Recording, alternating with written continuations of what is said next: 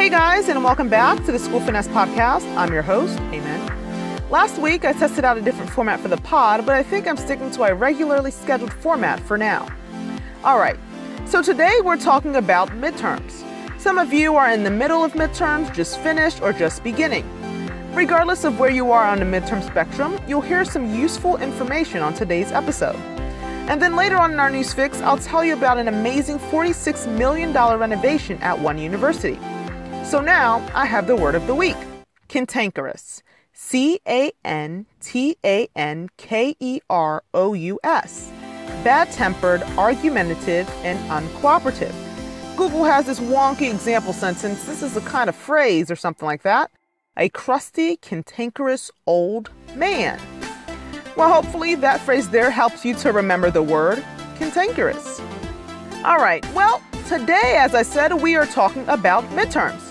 I have to give you these five tips that Stacey Kelleher wrote about in her post titled Midterms Five Tips to Help You Ace Your College Exams. Number one, study, but don't stress yourself out. I know what you're thinking. You're like, I've heard this tip before. This is the same thing that I hear for every exam. But wait, let me tell you what Stacey emphasizes here. She says, study but don't stress yourself out if, quote, you've gone to class all semester, done your work, and taken notes, end quote. So basically, if you've done your part, been taking thorough notes, showing up, you shouldn't be overstressed with the midterm. On the other hand, if you've been absent or have poor notes, you may want to take just a little extra study time for the exam. All right, number two, stay healthy. Now you're really thinking you've heard these tips already, but hold on. When you start studying, writing, and preparing for the exam, you may find yourself just eating whatever comes out of the Nair's vending machine.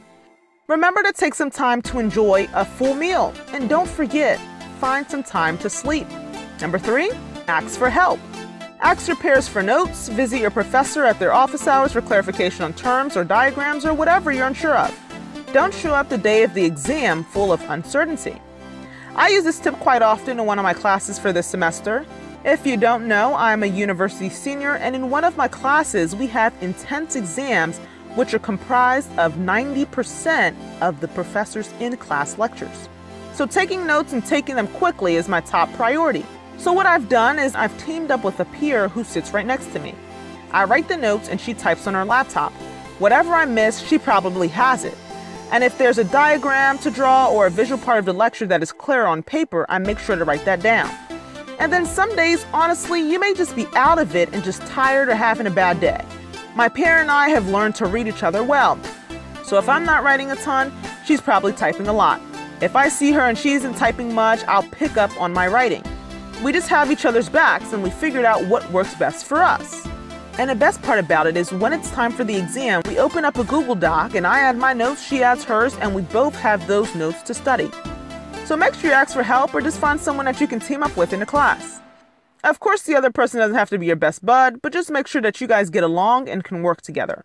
Number four, make sure you have at least an hour each day to relax. While you're studying for your exams, don't forget to just take a break. It can be a five minute or 10 minute break every hour.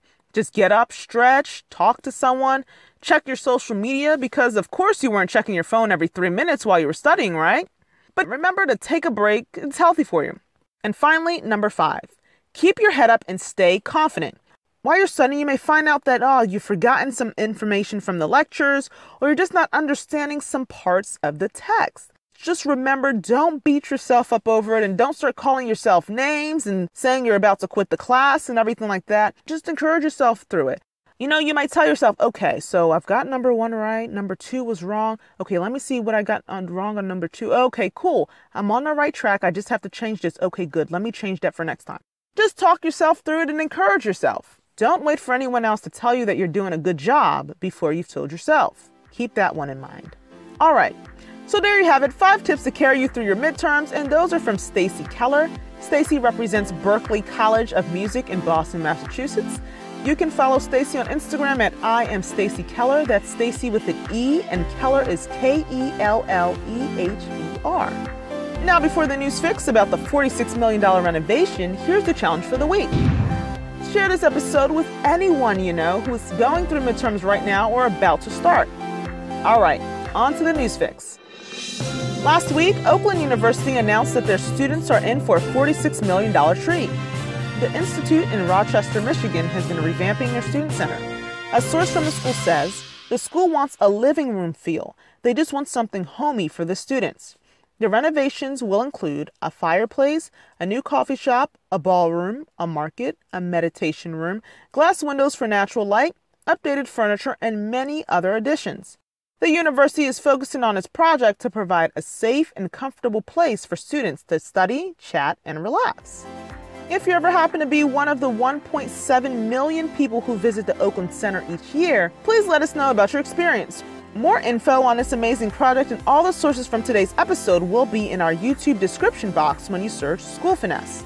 Be sure to comment, like, subscribe, and share with a friend so you both can succeed together. Always remember, Tune in every Monday morning for a new tip on how you can finesse your way through school. Until next time, I'm your host, Amen, signing off.